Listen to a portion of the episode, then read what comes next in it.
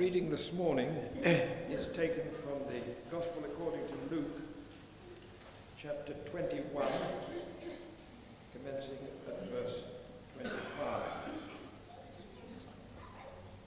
There will be signs in the sun, moon, and stars. On the earth, nations will be in anguish and perplexity at the roaring of the sea. People will faint from terror, apprehensive of what is coming on the world, for the heavenly bodies will be shaken. At that time they will see the Son of Man coming in a cloud with power and great glory. When these things begin to take place, stand up and lift up your heads, because your redemption is drawing near. He told them this parable. Look at the fig tree and all the trees. When they sprout leaves, you can see for yourselves and know the summer is near. Even so, when you see these things happening, you will know that the kingdom of God is near. Truly, I tell you, this generation will certainly not pass away until all these things have happened. Heaven and earth will pass away, but my words will never pass away. Be careful, or your hearts will be weighed down with carousing, drunkenness, and the anxiety of life. And that day will close on you suddenly like a trap, for it will come on all those who live on the face of the whole earth. Be always on the watch and pray that you may be able to escape all that is about to happen and that you may be able to stand before the Son of Man. This is the word of the Lord. Thanks be to God. I'm sure when it's just Libby, it's very slick, so you know that you know that that's uh, down to us. Did the reading strike you as a bit strange today? You know, I, I wasn't um, intending to start with this, but you know, we had all of the Advent pre-Christmas um, thoughts, and then we had this reading, which is actually in the church's liturgy uh, for this time of year. Maybe as we work our way uh, through the passage, uh, we might get a hint of why that's the case. Um, is there a screen here that can come up as well to save me? Save me looking around all the time. That's great. Uh, does it seem like the world is full of warnings nowadays? Uh, this is a label I saw recently. Um, wash inside out, remove child before washing. Um, it's even reached Cambodia. This is a sign out there. If you can't swim, don't go swimming. Even the video, in a way, was warning us, you know, not to get carried away with all the consumerism. All around, there are warnings. And this passage uh, contains many warnings as well. Um, or the whole chapter, actually, of, verse, um, of Luke 21. But these warnings are a little different and deserve our attention for two reasons. First of all, all of them have come to pass. All of the events that were warned about have come to pass, except one, which is still to come. And secondly, of course, this is Jesus' big warning before his death and resurrection. This is something which is important to him and on his heart as he comes uh, through Passion Week. So let's set the scene first of all. The disciples are leaving the temple. Jesus has just had some skirmishes with the temple leaders, with the Pharisees, and the disciples. uh, Are they making conversation? I don't know. They say, Look at this temple. Isn't it grand? Look at these enormous dressed stones. Look at all the gifts. It's wonderful. But Jesus, Jesus has recently, you know, mourned over Jerusalem, said, you know, uh, how I, long, I would long to gather you. And he knows the judgment is coming. He knows that the Jewish people have rejected him, have rejected his message. And he wants the disciples to understand this. The Gentile armies will come, they will tear the place down. We know it was AD 70. And Herod's temple project, this grand project, won't last a century. All of the effort that went into it. So Jesus, before we get to verse 25, has just warned the, the disciples there'll be persecutions, there'll be false messiahs, there'll be conflicts, you'll be arrested. And when the invasion comes, get out. You know, th- there's not going to be some miracle like the time of Isaiah. Jerusalem will fall, and you need to get out.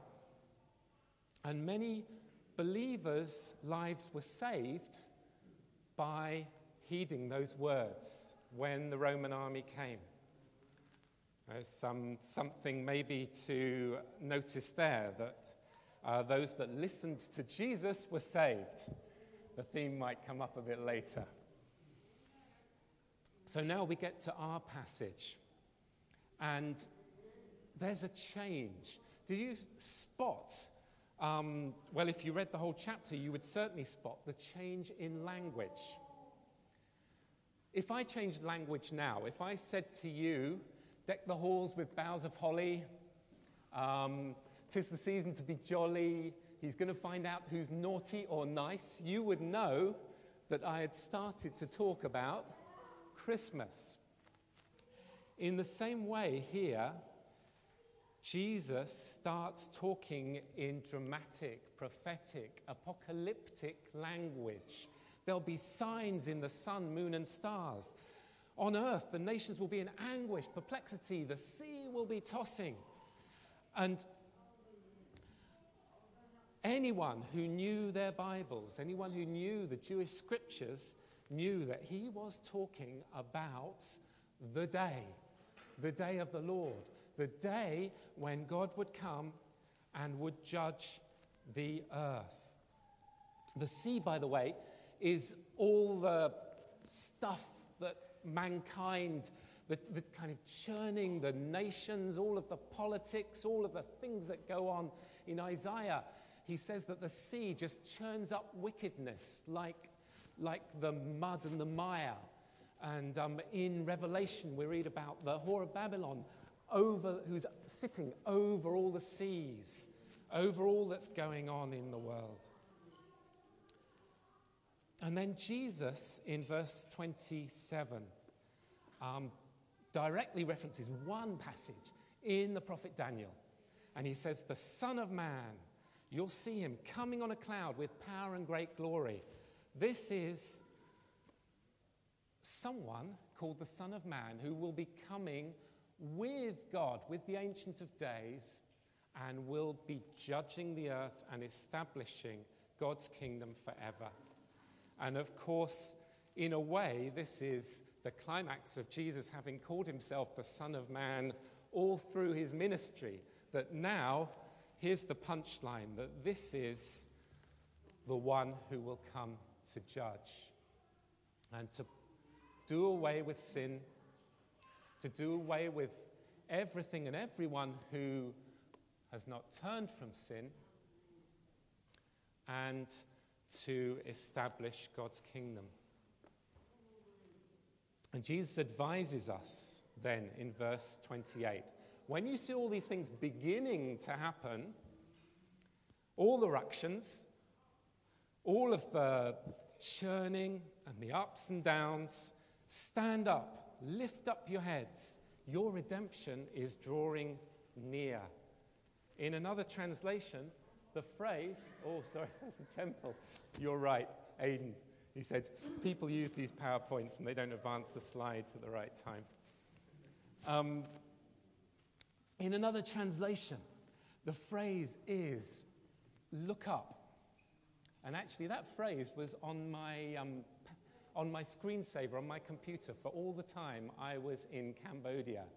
And it was a good reminder to me through all of the ups and downs, uh, through, you know, even now, the politics that are going on. Um, God is at work in the midst of it all. And when we look to Him, then we can see more clearly what He is doing and how we can join Him. Look up. Don't look out. Be fretful. Don't turn inwards. Don't even uh, look to your loved ones and worry. Don't take your eye off the ball. Look to Jesus, who is the author and finisher of our faith, who helps us to run the race and to avoid these distractions that can entangle us, the sins that can entangle us. And there we'll find courage and hope. So that's the first. Ah, it came back. I'm sorry. We've got, it's brightened up. I thought I'd moved that down and it's somehow come back up again. Did I not save it, Aidan? Ah. Okay, don't be distracted. That doesn't say be distracted. So the nations will keep churning over. Jesus then tells a short parable. Verse 29 verse 30 to verse 31. Look at the trees. That's another prophetic uh, sort of phrase. Uh, the, the fig tree, that's, the, that's Israel. Then there are other trees. You know, there's cedar of Lebanon. There are empires that spring up that are big trees that lots of people shelter under. So he's saying, Look at the trees, the nations. When trees sprout, you know summer's coming. When the nations are doing all this stuff, or there are all these all this grandstanding and tossing and worrying and posturing, then you know that the second advent is on its way. The first advent, Christmas, most people missed at the time. No one will miss the second advent. But only some will be ready. So, the second message here actually is don't be fooled. There's a don't behind that some bright bit in the sky.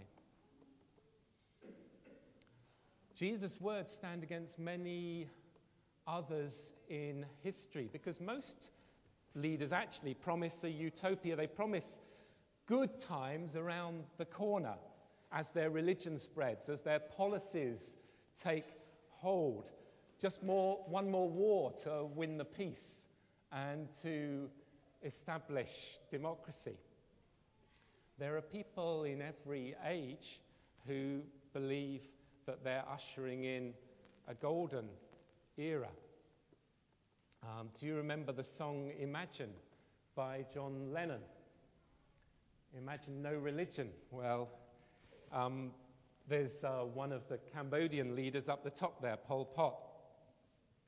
It's easy if you try, uh, thinking that there would be a utopia to come, maybe. This is Cambodia's Olympic Stadium in the 1960s, they built this, and there was even talk of making a bid for the Olympics. And then, within uh, 10 years, much less than 10 years, there was a civil war. And that stadium was used as an execution site for all the senior people that the, uh, the communists wanted to do away with.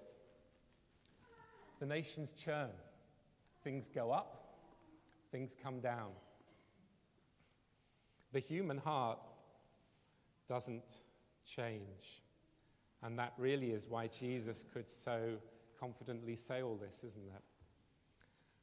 And it's not just um, stadiums, of course. We, we do the same thing as the disciples with our temples. Um, look at our temple, look at our ministries, look at our Christmas programs, look at our stunning Facebook pages and blogs, and look at the size of our church. And in a way, we also believe in this myth of inevitable progress. And then, when the things that we build only last for a season, we grieve, we, we doubt, we, we worry. And Jesus says, No, move on, don't, don't be shaken. It's all part of the waves, the tide. You've got your eyes fixed on the stones, and you've got Jesus right beside you. There's, there's one other myth, of course, which is that Jesus um, will not return.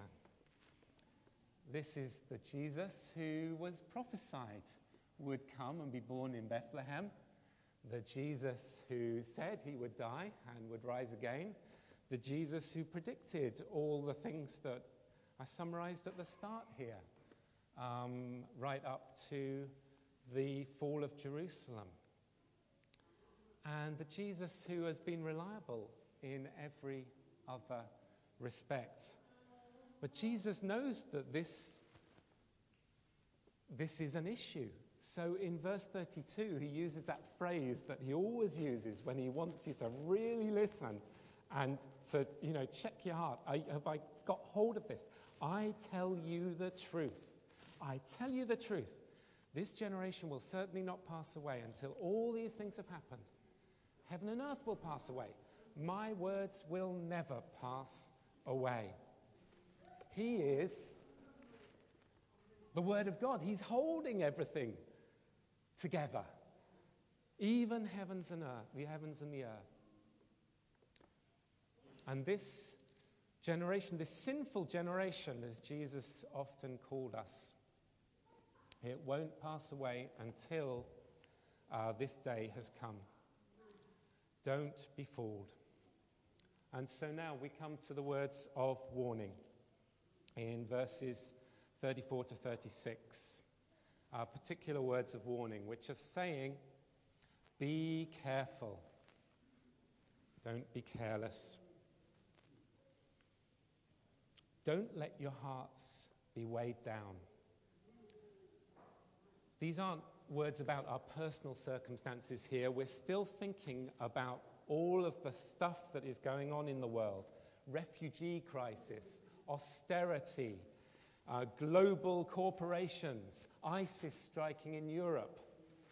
And he says it's easy to want to blot it all out with dissipation drunkenness, and the anxieties of life. Dissipation, chasing after things that don't last, whether that's relationships or other stuff. Drunkenness, using drink or drugs to blot things out. Or anxiety, just, just real background stress. And he says the day will still come but don't take your eyes off Jesus, otherwise, it will come. It will close like a trap.